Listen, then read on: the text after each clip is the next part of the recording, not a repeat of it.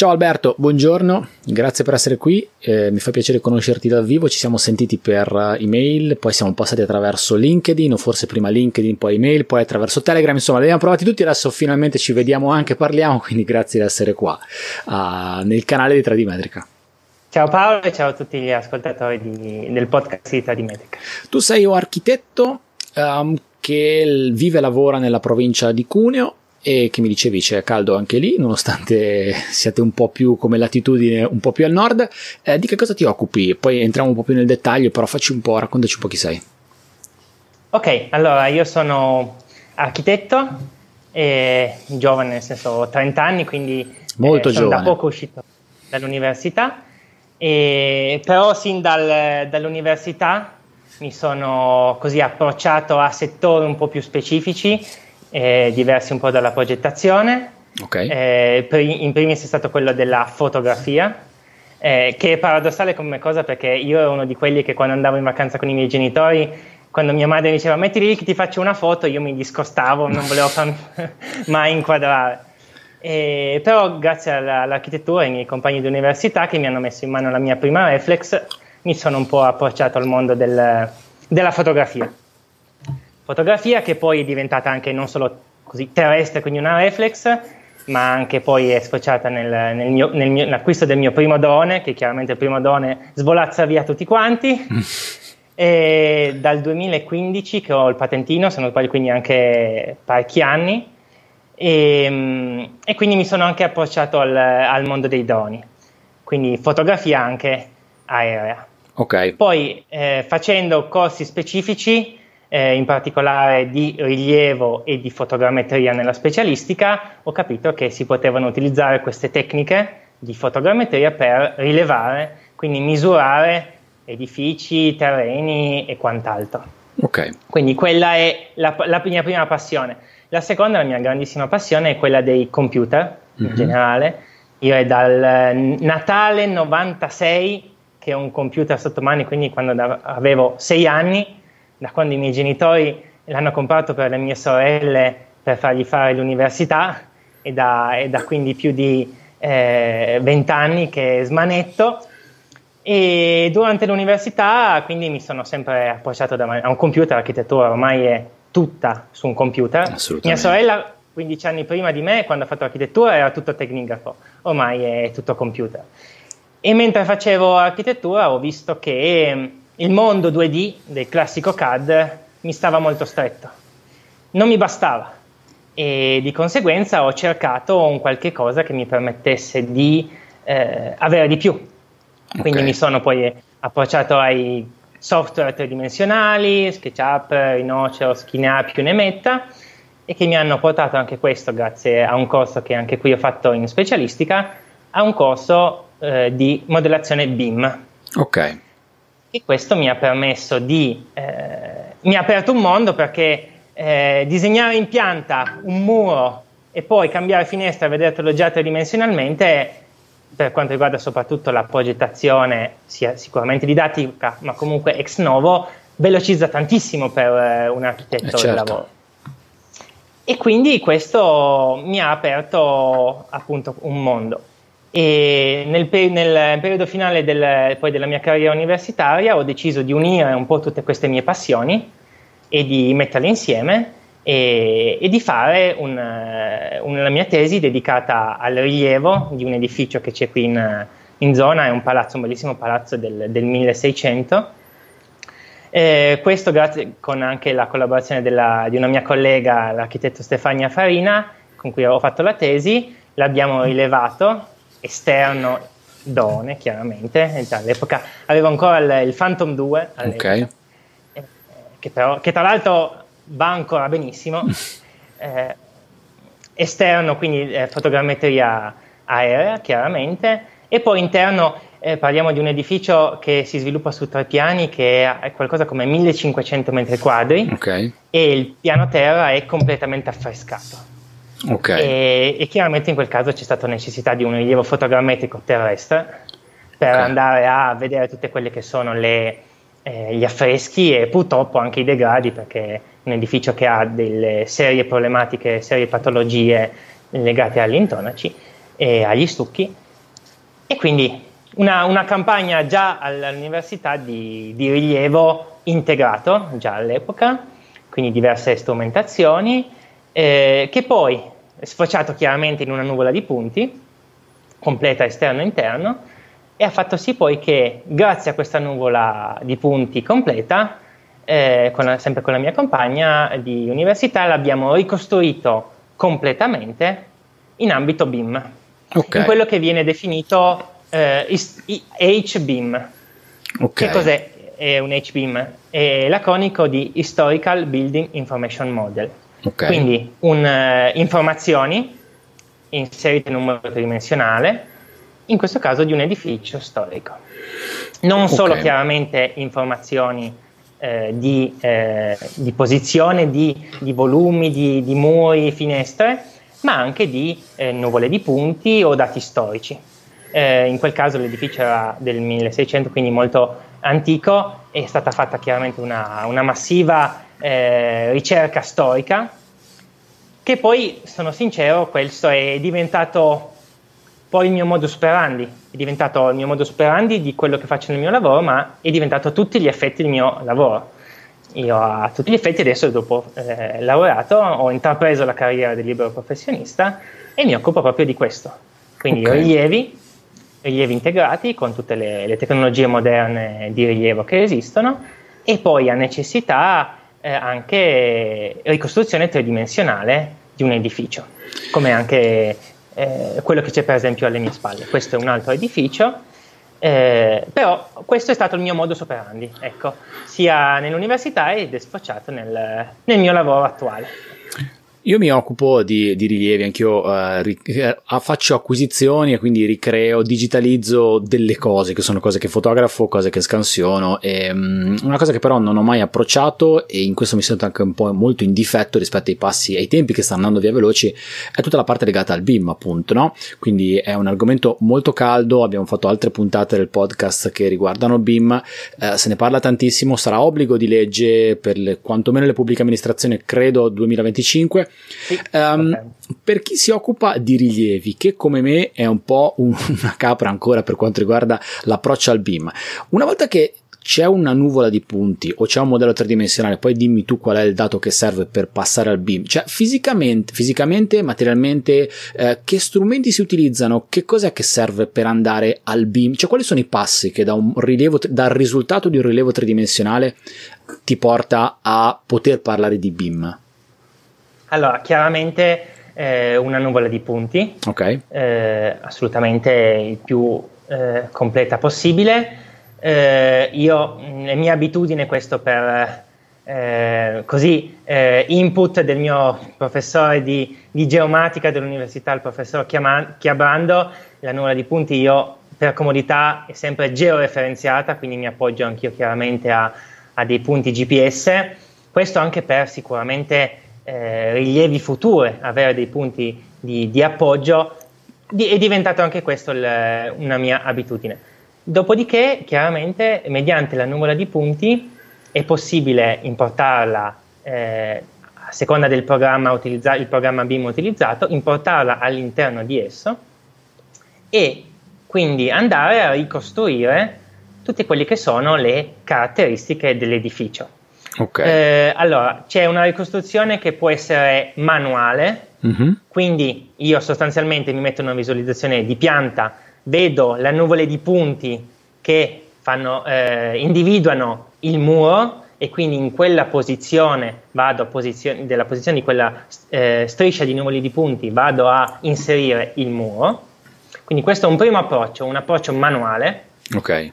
Che quindi c'è l'operatore a tutti gli effetti deve andare a in base alla nuvola di punti a inserire gli elementi, gli elementi muri, gli elementi finestra, e tutti quegli elementi, quelle famiglie che possono essere all'interno del, del programma che sono, essere, che sono, di base, oppure andarseli chiaramente a ricreare. Eh, il 99,9% degli edifici storici non ha un muro verticale, eh, quindi chiaramente uno non può inserire solamente un muro, dovrà andare anche a vedere la, la pendenza, se il muro spancia verso l'esterno, verso l'interno. Eh, quindi il, la nuvola di punti è l'elemento di base su cui andarsi a ricostruire l'edificio.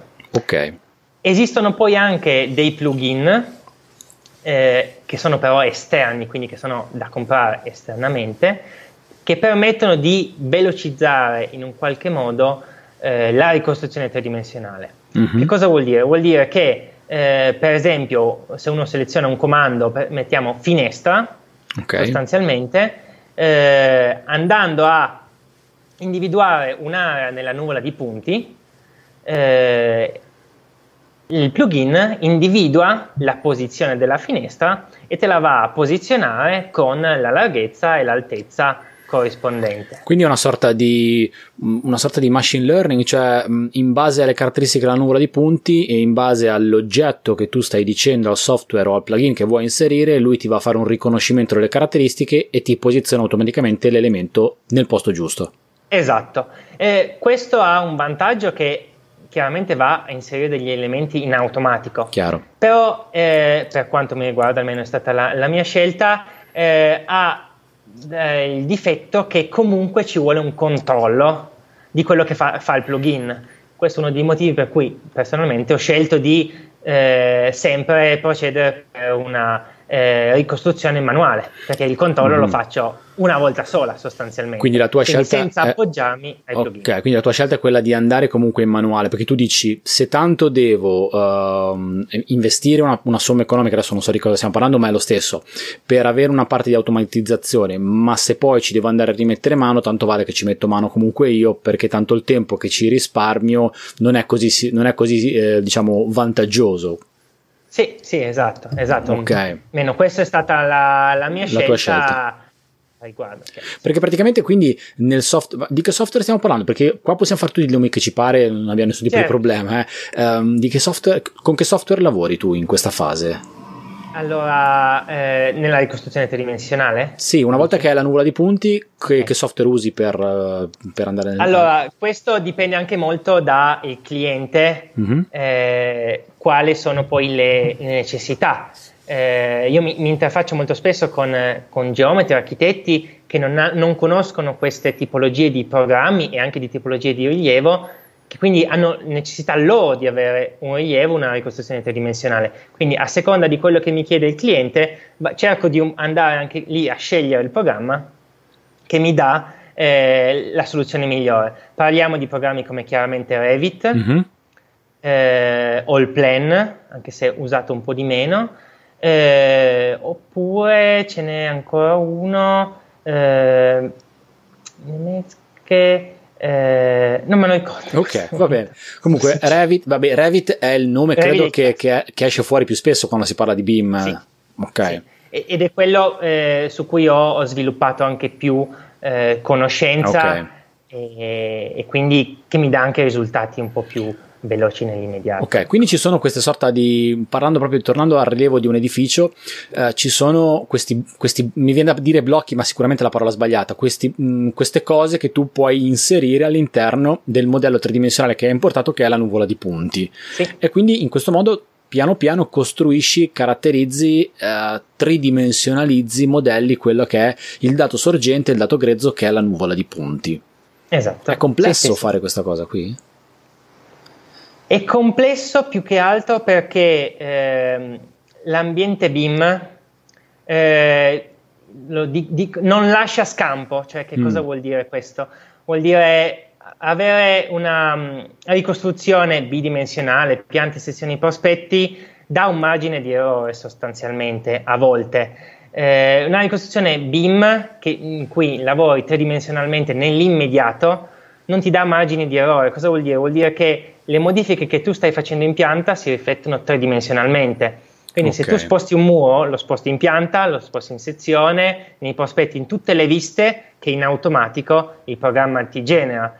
E quindi vuol dire anche che certe volte devi anche un po' andare a eh, litigare, chiamiamola così, col programma, perché eh, tu vuoi dei risultati, però il programma ha certe modalità di eh, visualizzazione di restituzione che tu devi esserne ben conscio perché se no appunto non hai, Chiaro. ti dà non ti dà degli errori, questo è il bello de- del programma BIM e-, e, il motivo per cui io anche a volte, eh, anche se non mi viene richiesto dal cliente, quando un cliente mi è capitato spesso per alcuni rilievi in cui il cliente mi chiedesse solamente piante, sezioni, prospetti, mm-hmm. io comunque ho eh, scelto una ricostruzione BIM okay. Proprio per questo motivo, per non avere eh, assolutamente nessun erro- margine di errore tra quelli che sono piante, sezioni e prospetti. Okay. Questo è il bello del BIM e questo è uno dei motivi per cui io il 99,9% delle ricostruzioni le faccio in questo ambiente, perché non ti dà errore. Eh, errore nei, nei, vari disegni che vengono estrapolati, quindi piante, sezioni e prospetti, perché proprio come ti dicevo, se tu sposti un muro in pianta, non è che poi dici cavolo devo andarlo a modificare nel prospetto, nella sezione, no, perché lui te l'ha già modificato nel disegno. Certo, chiaro, quindi quello che, che tu sposi è, è un approccio, quindi il tuo è, come lo dicevi, lo dicevi tu stesso prima, modus operandi, quindi indipendentemente dalla richiesta tu hai consolidato un modo di lavorare che passa attraverso lo strumento BIM e quindi passi indipendentemente da quello perché ti torna meglio, sei confidente anche per restituire un dato che teoricamente avresti potuto anche restituire senza utilizzare il software BIM. Sì, sì, Mi viene in mente una considerazione Alberto, uh, visto che entriamo nel software BIM con la nuvola di punti, sì. um, faccio un passo indietro. Uno dei problemi, degli problemi, degli aspetti, chiamiamoli come vogliamo, delle nuvole di punti sono tutte le cose legate a, ora, al di là degli ehm, elementi antropici, io lavorando tanto in ambiti, uh, in ambiti ambientali, scusa il gioco di parole, mi ritrovo a dover tirare fuori un DTM, quindi togliere alberi, togliere, togliere macchine, eh. però nel tuo caso mi viene da pensare al rumore di una nuvola di punti fotogrammetrica, no? sono uh, nuvole di punti che spesso, a seconda di come fai l'acquisizione fotografica, possono avere del rumore, quindi possono essere in parte anche sporche. Quindi mi viene da pensare eh. che quando entri in BIM con una nuvola di punti devi avere già speso un po' di tempo prima per entrare con la miglior nuvola di punti possibile in modo tale che quando individui un posto dove mettere un muro, una finestra, ora scusami se banalizzo, però non ci no, siano tratti tante um, possibilità in cui metterlo, meglio non ci sia del rumore che ti può far spostare la posizione rispetto al posto giusto. Quindi una tua considerazione su quanto deve essere buona la nuvola di punti, al di là della parte georeferenziazione e metrica che questa è, è assodata, ne hai detto anche tu stesso, quindi la nuvola è georeferenziata, però in termini proprio di rumore, di sporco, di outlier, tutti questi elementi qua. Allora, eh, ti dico, lavorando principalmente su quelli che sono edifici, eh, il rumore è un qualche cosa che eh, non ho. A volte il rumore sono più eh, problematiche stesse dell'edificio, okay. Eh, che, patologie. E quindi eh, comunque a priori, a meno che chiaramente non ci sia un albero di mezzo, eh, tendo a tenere la nuvola di punti il più possibile, perché eh, appunto avendo tantissimi elementi affreschi o quant'altro eh, è difficile eh, a, attraverso dei, dei, filtri andare a individuare quello che sia il rumore vero e proprio perché spesso come dicevo sono delle patologie Chiaro. sono delle eh, dilavazioni sono problematiche sul, sull'edificio sul, sul, sull'affresco e che quindi queste mi servono a me proprio per andare non a ricostruire in questo caso, ma a individuare che in quell'area c'è una problematica su quell'edificio. Quindi ti dico, in generale eh, la, una pulizia a priori questa chiaramente viene fatta, eh, ma eh, non così approfondita, anche perché eh, la cosa, eh, la particolarità del, della nuvola di punti è che non viene inserita proprio come un elemento, come un blocco all'interno dell'ambiente BIM, mm-hmm. ma è un collegamento esterno. Ok, per tenerlo Cosa leggero. Vuol... Questo in primis per tenerlo leggero, assolutamente, ma questo cosa vuol dire anche? Vuol dire che se poi io effettivamente vedo che devo andare a intervenire su alcune aree della nuvola, con programmi esterni, quindi con la nuvola letta dal programma esterno, eh, Cloud Compare, Recap, quello che sia, posso andare a eh, pulire la nuvola e una volta che ho pulito la nuvola questa viene aggiornata in automatico nell'ambiente BIM. Chiaro, chiarissimo. E quindi comunque questa è una cosa che posso fare comunque in corso d'opera. Quindi ecco. sfrutteresti i tool e gli strumenti di altri software che sono pensati per gestire le nuvole di punti, per sistemare eventuali parti che devono essere sistemate e automaticamente quando salvi il file il, il, software BIM si prende il file modificato e aggiorna tutti i cambiamenti che hai fatto. Esatto, assolutamente. Ok, che, che tipo di file si deve... Adesso hai parlato di riferimenti esterni, però uh, che tipo di file deve essere utilizzato nella nuvola per quando poi si lavora in BIM? Eh, allora, eh, sicuramente eh, le 57. Ok. Come estensione o l'AS. Okay. Questo appunto dipende sempre per Revit in particolare comunque eh, Revit richiede un formato proprietario mm-hmm. di Revit quindi deve essere ancora convertito eh, tramite Recap quindi c'è o comunque l'obbligo di un passaggio okay. intermedio eh, della nuvola di punti poi per altri programmi quali per esempio ArchiCAD questo è il programma che eh, mi, okay. non mi ricordavo prima eh, con un, con un LAS con un E57 vengono letti in automatico senza eh, avere necessità di passare per un formato proprietario. Una volta che hai la nuvola di punti, stiamo sempre sul caso di un edificio, quindi immaginiamoci adesso, provo a banalizzare le cose, però uh, immaginiamo una cosa abbastanza semplice, un paio di piani, quindi una, una, una, una casa unifamiliare, adesso veramente banalizzando la cosa. Quando hai fatto l'acquisizione, quindi hai restituito la nuvola di punti, una volta che entri in, uh, nel tuo processo di restituzione e di tridimensionalizzazione e creazione del modello 3D in BIM, quanto tempo impieghi? Gro- cioè, grosso modo, non quanto tempo impieghi perché capisco che è difficile darmi un numero, però quanto, uh, quanto, stai in questo processo? Quanta parte occupa all'interno del budget di tempo di una commessa l'elaborazione in un software BIM per la uh, completezza e per chiudere diciamo, la restituzione? Eh, sicuramente un tempo eh, molto elevato, molto più elevato di quello che sarebbe eh, anche una ricostruzione non con software BIM, mm-hmm. eh, assolutamente, eh, perché come dicevo, quello che deve essere fatto è una, un controllo tra tutte le della nuvola di punti a tutti gli aspetti, sui piani, sulle finestre, sui vari prospetti. Quindi il tempo, ma questo è comunque una prerogativa del BIM che eh, è quella di avere dei costi maggiori all'inizio della, della pseudo progettazione, dei, un, dei costi molto okay. elevati e delle tempistiche molto elevate, che però questo fa sì che nel, nell'intero ciclo di vita futuro dell'edificio questi poi van, vadano a, a scemare, diventino quasi nulli perché sostanzialmente il grosso, passami il termine, eh, è stato già fatto all'inizio quindi eh, è stato ricostruito totalmente l'edificio e quando eh, c'è una corrispondenza eh, tra tutti gli elaborati, classica del BIM, non c'è poi più bisogno di eh, andare a intervenire eh, ulteriormente.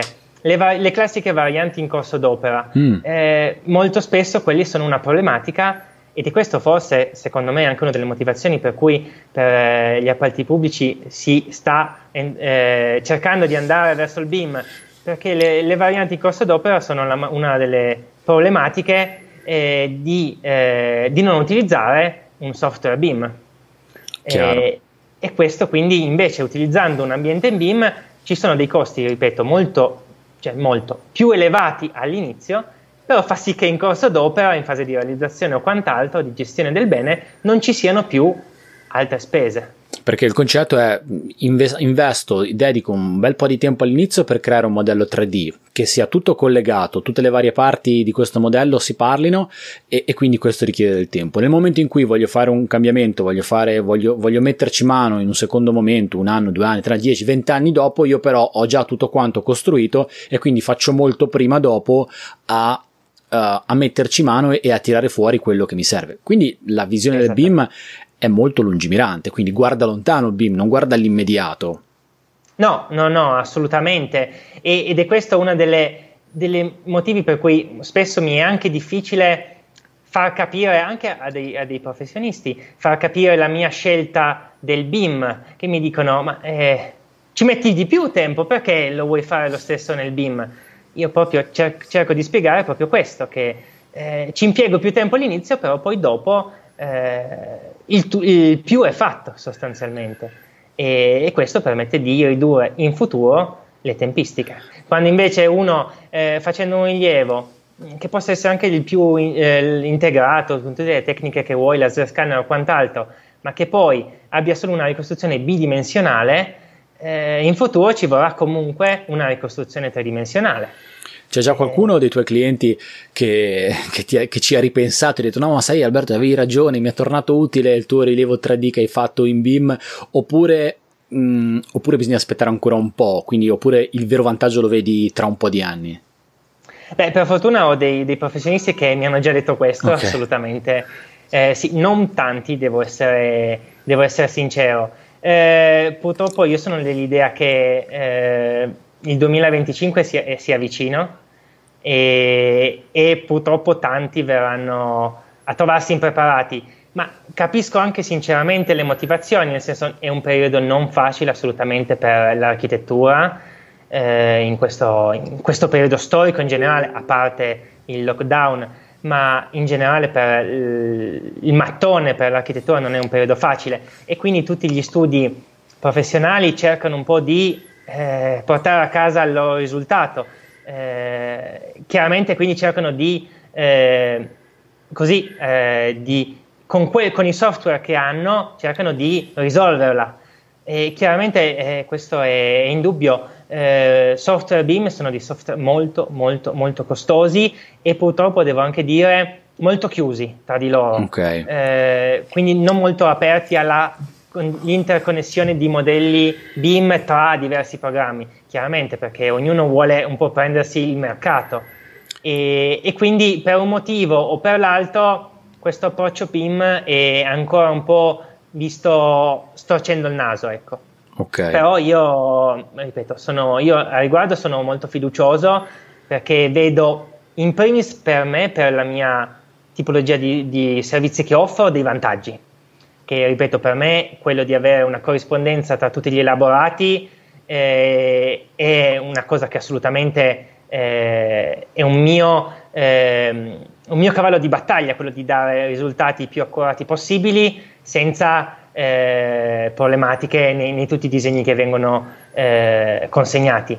E questo è il motivo per cui appunto ho scelto l'ambiente BIM e poi appunto dato anche dalla mia passione assolutamente da, da sempre per l'ambiente 3D in generale. Um, il, tuo, il tuo lavoro è um, quello di rilevare, di um, restituire e anche di modellare tu vai anche, eh, ti occupi anche della progettazione, cioè una volta che tu hai, hai, hai fatto il tuo, il tuo, rilievo, quindi hai creato il tuo progetto BIM, poi ti occupi anche di eventuali progettazioni, quindi segui anche gli step futuri oppure il tuo lavoro si ferma lì, nel senso che eh, crei l'ambiente BIM oppure dai un dato per chi lavorerà in BIM e poi il resto lo fa qualcun altro? Eh, no, assolutamente.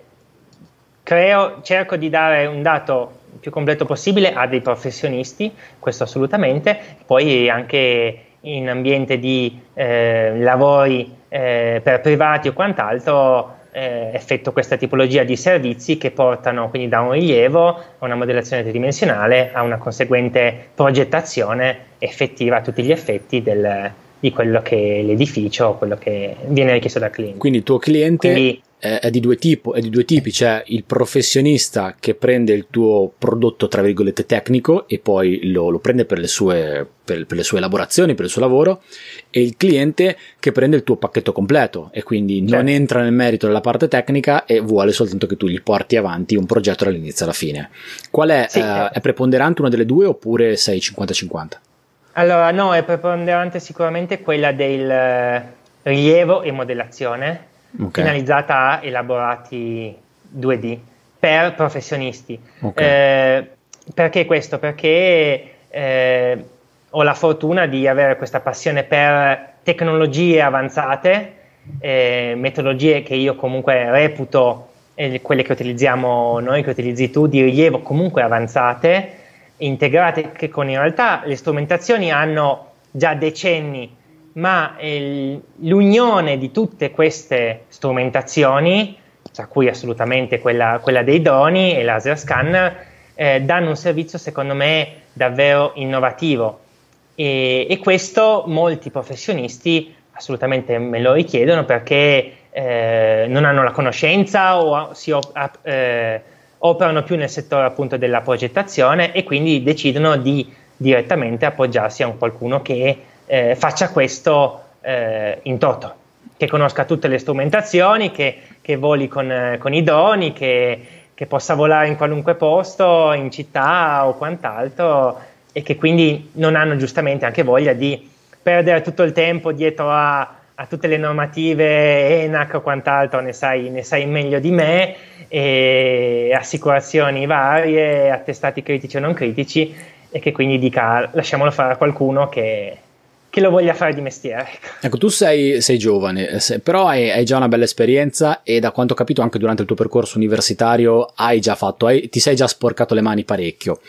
Eh, secondo il tuo punto di vista, io ho la mia idea, che però è una mia idea. Secondo il tuo punto di vista, visto che tu ti confronti, sei, mh, mm, ti confronti con professionisti che fanno un lavoro specifico, sei anche tu uh, un tecnico che fa in parte ogni tanto anche la progettazione, però ti occupi anche tutta la parte prima del rilievo della modellazione tridimensionale. Secondo te, secondo per il tuo percepito, uh, la tendenza, uh, la direzione è quella di andare verso una verticalizzazione del lavoro oppure di provare a fare più cose eh, possibili. Mi spiego meglio. Secondo te la tendenza è quella di avere delle figure che uh, facciano bene una cosa, quindi chi fa il rilievo fotogrammetrico, chi fa la modellazione BIM, chi fa solo la progettazione, chi si occupa di valutazione e incidenza, adesso sto buttando lì un po' di cose, oppure secondo te, visto anche che hai contatti con questi studi professionali, con professionisti, la tendenza è quella di ampliare le, le, skill di uno studio e provare a buttare dentro più cose per aumentare poi, aprire di più la forbice dei prodotti e dei servizi che si possono fare?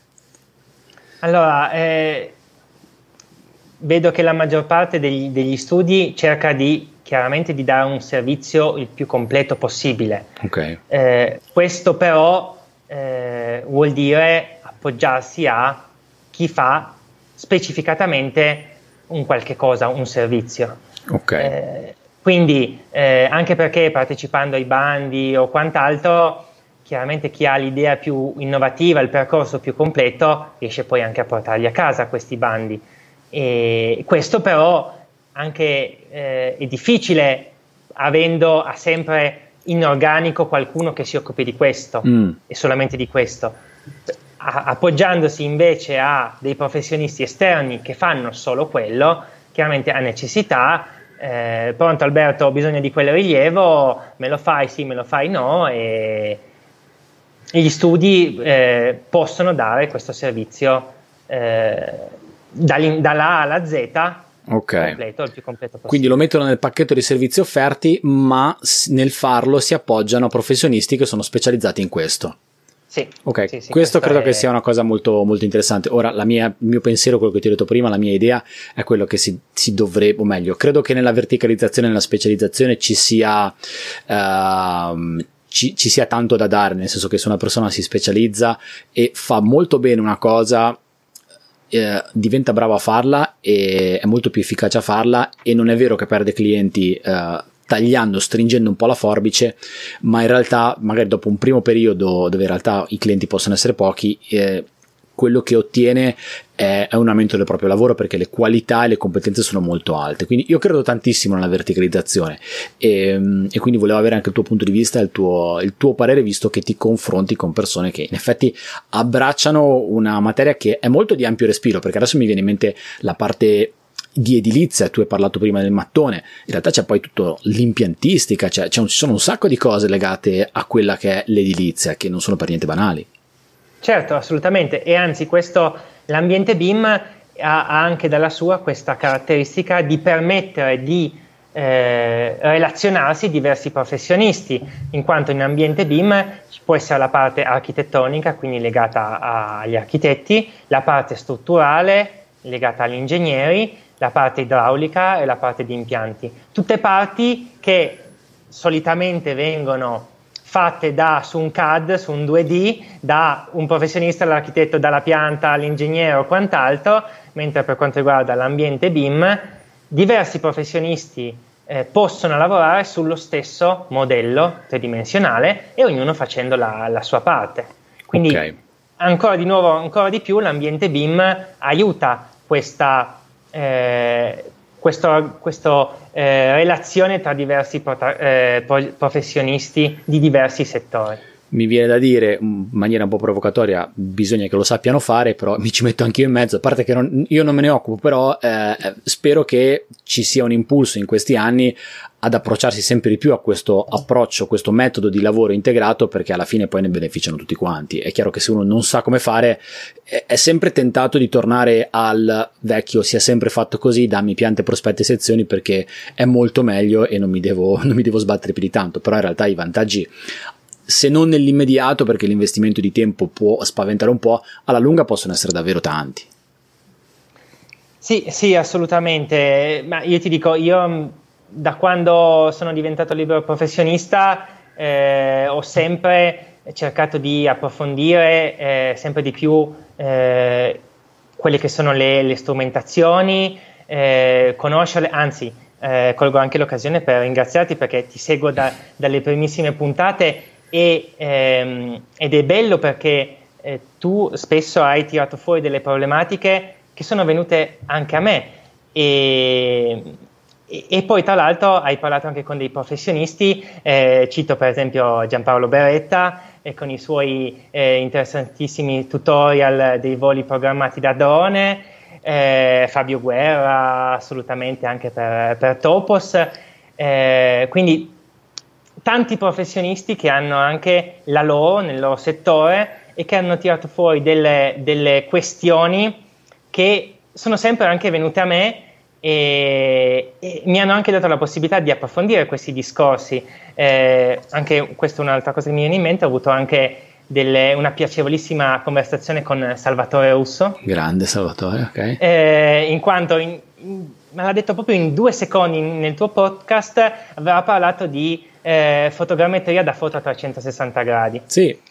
E, e con lui ho, ho, scambiato una piacevole conversazione anche sull'argomento e, e poi ho anche approfondito io questo, questo argomento eh, in quanto in realtà a priori eh, io ho, ho, deciso di implementare le fotografie a, a 360 gradi sicuramente per quello che è la mia fase di prelievo. Eh, mm-hmm. Molto spesso quando devo fare un sopralluogo eh, faccio eh, fotografie a 360 gradi per, che mi permetteranno poi dopo di andare a, eh, anche a scegliere le, le, strumentazioni più adatte per la tipologia di, di, rilievo. Non è detto che in tutti i rilievi io utilizzi sempre GPS, stazione totale, laser scanner e drone. Certo. Alcune volte eh, ne bastano un paio, alcune volte tutte quante, chiaramente. E grazie anche a queste foto a 360 gradi, eh, assolutamente questo aiuta. E, e poi anche, anche su, su, spinta di, di, Federico De Betto, invece, che anche lui si è occupato di, eh, di tour virtuali, ho, ho, deciso di implementare eh, queste fotografie a 360 gradi nel mio core business e di, quindi di creare dei veri e propri tour virtuali che non sono nient'altro che la modalità Street View di Google applicata però agli edifici.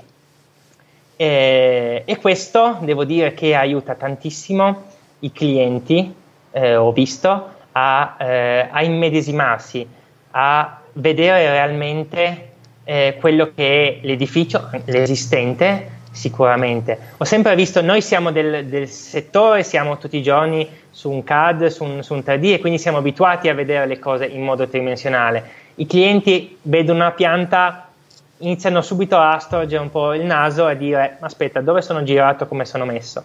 Invece se già gli fai vedere un, eh, una foto, anche solo una foto a 360 gradi, un tour virtuale che gli faccia riprendere un percorso, iniziano già a capire decisamente meglio quello che è l'ambiente, eh, che può essere quello esistente e assolutamente quello, quello costruito, perché si possono anche fare dei veri e propri render a 360 gradi di ambienti, quindi su, di progetto, quindi non sull'esistente. Quindi non vuol dire una, foto, una fotocamera con eh, sei obiettivi con foto a 360 gradi, ma dei veri e propri render a 360 gradi che ricostruiscono quello che è eh, il progetto sostanzialmente di, di, un edificio per i clienti. Hai toccato un argomento secondo me importantissimo e mi piace molto il tuo approccio sulla foto 360, ovvero noi diamo per scontato tante cose, noi nel senso razza umana che è abituata a fare tante cose, determinate cose per lavoro, quindi eh, noi tecnici siamo che, che, che, modellano, che fanno un'acquisizione fotogrammetrica laser scanner creano un modello tridimensionale, una nuvola di punti,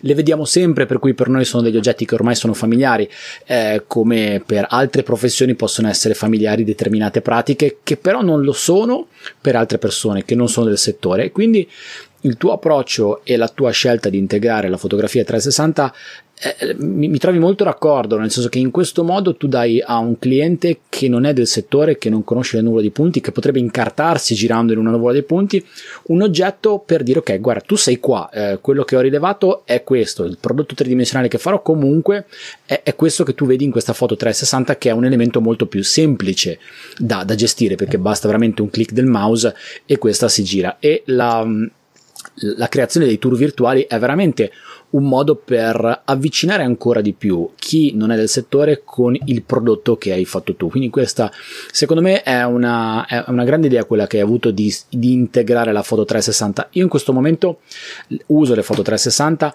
ma um, ti confesso che le sto usando un po' di più per i miei scopi, nel senso che mi capita spesso di lavorare in ambiti esterni e una foto 360 dove faccio un punto di stazione con la stazione totale poi mi permette dopo o comunque dandola a un altro tecnico che deve fare ad esempio dei rilievi, dei controlli, dire guarda da quella stazione la foto è questa, girati intorno e, e lì sai che cosa vedi. Però in realtà il, il, vantaggio per un cliente, ad esempio lavorare, che ne so, adesso in questo momento sto lavorando tanto in una cava gigante, eh, dare a, a, a, chi ha, mh, mm, a, chi mi ha, dato l'incarico di fare quel lavoro anche una serie di foto, un tour virtuale della cava, è molto interessante. Come, come, lo sviluppi il tour virtuale? Cioè, come, mm, quali sono gli strumenti che utilizzi una volta che hai la foto 360? Poi dimmi anche che macchina usi, che sono molto certo. curioso. Allora, parto dal presupposto che comunque la scelta di utilizzare foto a 360 gradi è stata una scelta in primis dettata da una mia necessità, okay. che è quella di avere una foto di un ambiente che ho rilevato, quindi esattamente la tua stessa motivazione. Eh, questo molto spesso anche per le ricostruzioni BIM o tridimensionali anche in generale, avere una foto a 360 gradi ti permette di capire realmente che cosa c'era in, in, un, in un determinato punto. Quindi in primis è stato un qualche cosa che ho deciso di integrare per me stesso, uno okay. strumento che mi aiutava nel mio lavoro. Poi chiaramente ho deciso anche di utilizzarlo come strumento che mi permettesse di far aiutare il cliente, eh, aiutarlo a, a, vedere, non solo vedere un render, una pianta o quant'altro, ma anche di interagire. Questa secondo me è anche una cosa fondamentale. Un cliente quando interagisce, quando vede un qualche cosa che può eh, visionari su più lati o quant'altro, si medesima, entra di più nel progetto. Verissimo. E quindi questo lo aiuta tantissimo. Eh, io ho, ho comprato una, la mia prima camera, era una, una Samsung, una, una, Gear 360, sì. per iniziare un po' così a, eh, a, imparare, a entrare in questo mondo, perché è anche qua, eh, secondo me, un, davvero un mondo, quello della fotografia a 360 gradi e capire realmente quali che erano le, le possibilità. Poi ho intrapreso tutto un percorso che tra l'altro mi ha portato anche a diventare eh, fotografo certificato per, di Google Street View. Ok, come eh, Federico. esatto, proprio come lui, sì. E, e, poi quindi ho deciso di utilizzarlo chiaramente anche per, eh, come servizio da offrire ai clienti. E questo devo dirti anche, ti, ti dicevo all'inizio che è un periodo caldo, non solo sicuramente dal punto di vista meteorologico questo, ma anche eh, per questa tipologia di servizi. Eh, il lockdown secondo me ha, dato, ha fatto capire al settore immobiliare che avere una possibilità, uno strumento per comunicare, per far vedere a un cliente un appartamento, un edificio, un alloggio attraverso un tour virtuale, attraverso una foto a 360 gradi, eh, sarebbe servito tantissimo in questo periodo del lockdown.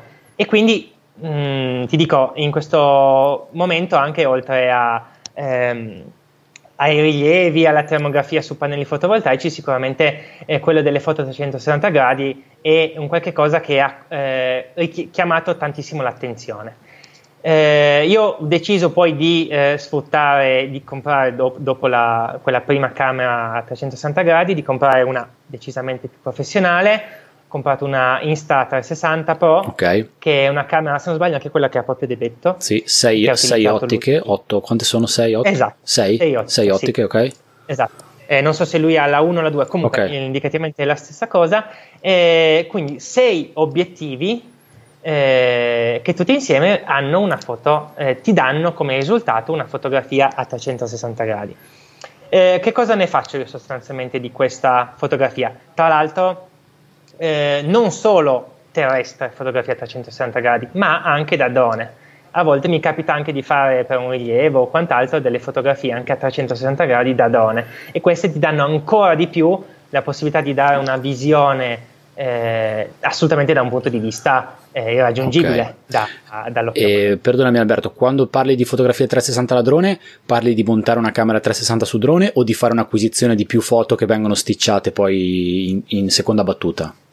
Eh, le possibilità sono, sono, ambivalenti, cioè una o l'altra. Io per eh, velocizzare la cosa ho deciso di fare una foto a 360 gradi da, eh, direttamente da drone, quindi sticciando più foto, mettendole insieme per ricreare un'unica foto. Ok, quindi non hai attaccato nessuna camera extra no. drone, quindi fai più foto, le metti... Ok. Insieme. No, ho deciso di fare così anche perché eh, avendo il, un drone, il Mavic 2 Enterprise, eh, ho deciso di non eh, andare ulteriormente a eh, spendere in quel settore di droni anche perché eh, montare una camera 360 come potrebbe essere l'Insta, eh, che pesa 2 kg, vuol dire avere un altro drone, vuol dire tutta una serie di, eh, di altri cambiamenti che, che, ho deciso di non fare, ma semplicemente facendo una foto, più foto e sticciandole direttamente da, da drone. Quindi ottenere la stessa cosa, ma una fotografia a 360 gradi da drone. Quello che mi viene da dire è che comunque quando sei, mentre sei all'interno di un ambiente,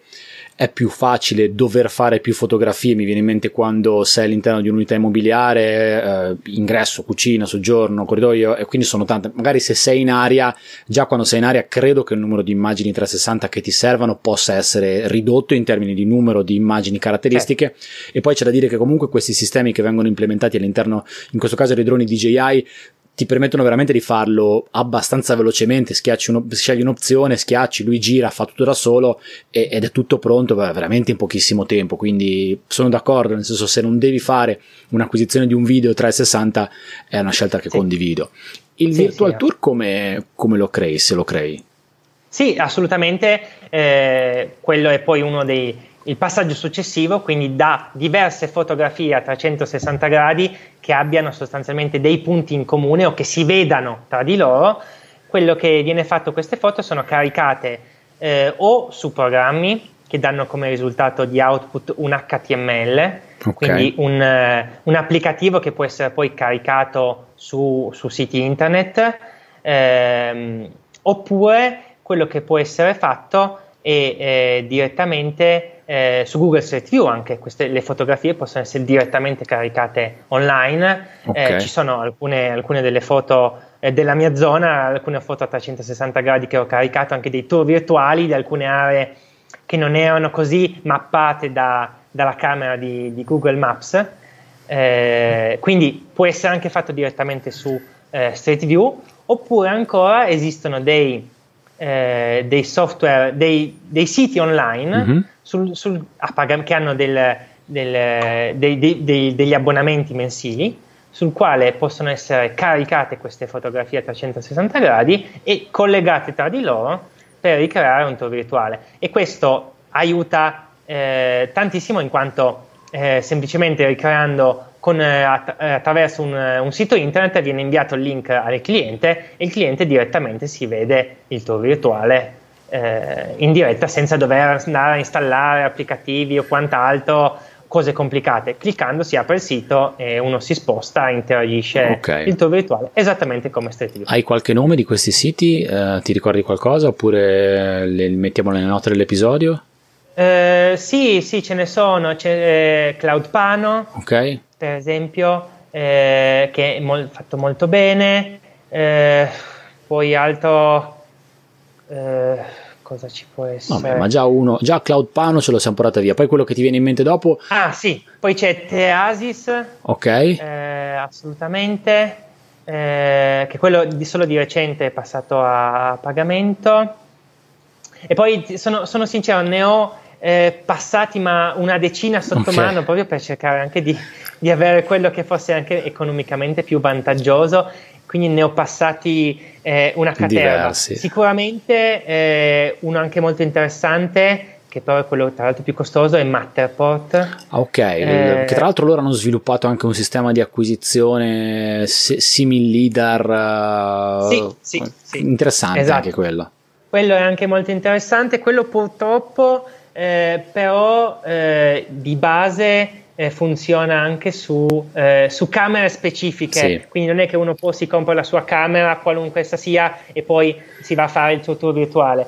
Molto spesso con solo camere o che costano assolutamente fucilate oppure che non hanno, per quello che mi eh, serve a me, danno un risultato così utile o così alto come può essere quello che ti dà una, una fotografia eh, scattata in RAW chiaramente da un Insta, un Insta Pro okay. che io trovo sia davvero una delle, delle migliori sì, io ho visto cose. delle immagini a volte Federico mi gira delle immagini che ha fatto lui sono veramente pazzesche proprio una, un dettaglio una definizione veramente pazzesca ultima domanda queste sono proprio mie curiosità perché la cosa mi piace um, se tu caricassi una foto 360 su Google uh, su Google Maps sì. Eh, c'è la possibilità di tenerla in qualche modo visibile soltanto per chi ha una sorta di link risorsa oppure una volta che la carichi lì quella è visibile per tutti?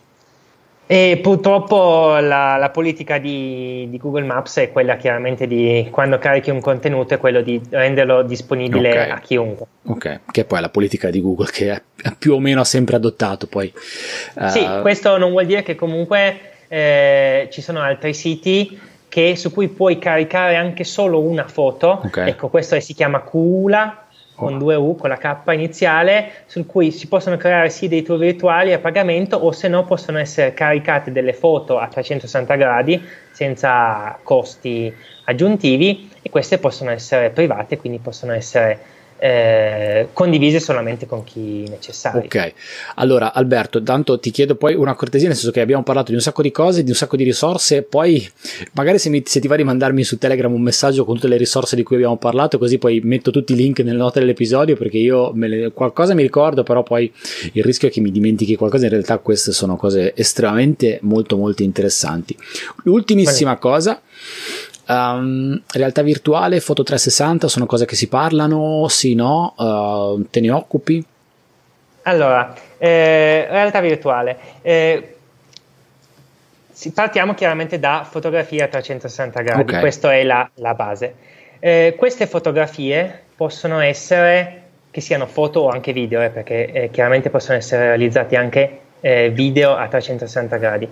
La caratteristica è che possono essere viste su un cellulare, su un computer, oppure possono essere caricate su un visore. Eh, sicuramente avrai già visto questo. Ok, ora mm, per chi ci ascolta in, alza un pochino di più il sì. ok per chi ci ascolta in podcast Alberto ci sta facendo vedere l'Oculus eh, esatto l'Oculus e basta un eh, nome particolare allora questo è il, l'Oculus quello di base l'Oculus Go okay. della, che è proprietario di cui è Facebook. Ok, sono, sono, dei grossi occhiali per dormire, per non far passare la luce, dove in realtà poi dentro vedi delle cose. Esatto, questi sono nient'altro che dei caschetti eh, che si indossano e eh, permettono di vedere dei contenuti in cosiddetta realtà virtuale, la VR. Ok. Questi permettono di fare che cosa? Di vedere in primis foto e video a 360 gradi, come sono quelli di cui abbiamo parlato, ma hanno anche tante altre applicazioni. Eh, sicuramente un aspetto ludico, che è quello di giocare, fare dei giochi.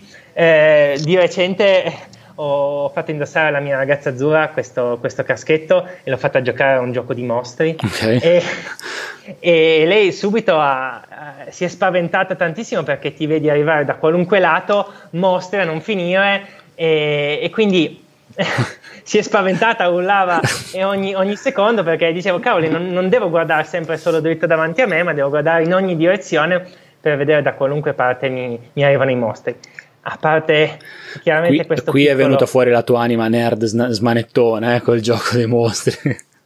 Decisamente. E chiaramente ha anche un altro, un'altra applicazione in quanto questo, questo Oculus, questo caschetto per la realtà virtuale non è altro che un sistema Android. Questo vuol dire che, che, cosa? che su di esso si possono installare delle applicazioni. Mm-hmm. Ehm, quello che è stata la mia volontà è quindi quello di eh, cercare di applicare eh, il settore dell'architettura e trasferirlo lì sopra, su un, su un Oculus. E ho fatto questo in che modo? L'ho fatto mediante dei eh, eh, software intermedi dentro il quale stato, viene caricato il modello tridimensionale. Il modello tridimensionale poi viene convertito in un'applicazione, un'applicazione che chiaramente non viene caricata nel Play Store, quindi non è che chiunque possa scaricarla, è un'applicazione che è una PK, quindi un file.pk, che può essere eh, visto su un computer, può essere visto su un cellulare oppure eh, installato sull'Oculus. E questo fondamentalmente permette cosa? Permette non più di vedere un qualche cosa di eh, non statico perché una foto a 360 gradi non è statica perché tu ti puoi girare in ogni direzione o quant'altro, ma quello che viene caricato è, è realmente un modello tridimensionale, quindi pensiamo a una stanza, un edificio con più stanze e quello che può fare poi il cliente è una vera navigazione, il cliente può davvero real- fisicamente camminare e mentre lui si cammina si sposta nell'Oculus all'interno di questo modello tridimensionale e quindi si, come se fosse davvero nel, nell'edificio.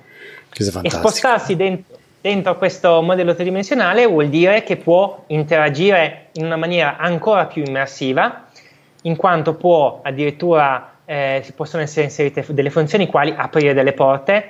Il cliente attraverso semplicemente un joystick o a volte anche con la mano può semplicemente fare un doppio tap, un doppio clic sulla porta, la porta si apre, può accendere delle luci, può far scorrere l'acqua dei rubinetti o addirittura quando magari è in fase di eh, scelta di alcuni eh, materiali con il cliente può addirittura cambiare la texture a un pavimento.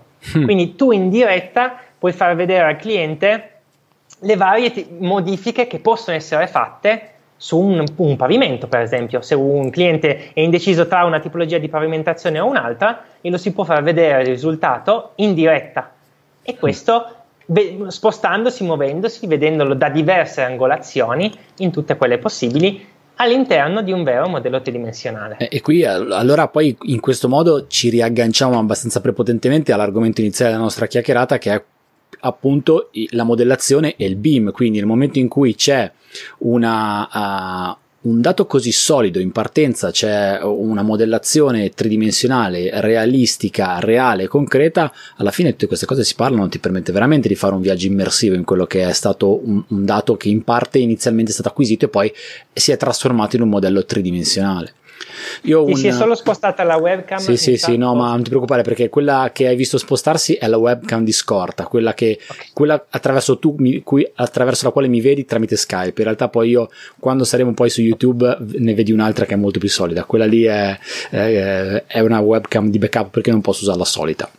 Perfetto. Um, eh, ass- assolutamente sì, anzi, questo secondo me era uno dei tasselli che mi mancava e, ho, e questo è il motivo per cui ho approfondito, per dare un qualche cosa davvero, un servizio completo dalla alla Z, quindi che parte da un rilievo con tutte le tecniche eh, in, di, integrate, una modellazione tridimensionale, che può essere anche solo tridimensionale, eh. non è che eh, adesso solo più BIM, molto spesso mi occupo anche di una modellazione tridimensionale classica, eh, chiaramente qua- nella quale serva un grado di definizione, un'accuratezza altissima e poi il cliente abbia bisogno solamente di aree piccole. Mi è capitato di recente eh, eh, un cliente doveva, eh, ha progettato un, una bussola, quindi una teca in vetro in un, in un edificio del 1600 in cui anche chiaramente il pavimento non era in piano o quant'altro e a seguito del mio rilievo ho ricostruito tridimensionalmente, in quel caso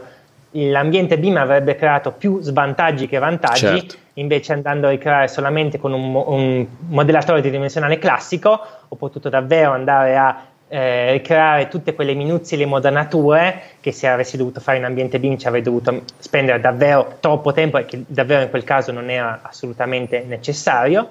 Quindi modellazione tridimensionale che sfocia poi in una progettazione e poi assolutamente per far vedere al cliente in modo il più immersivo eh, possibile fotografia a 360 gradi, tour virtuali oppure realtà virtuale con, eh, con l'Oculus in questo caso.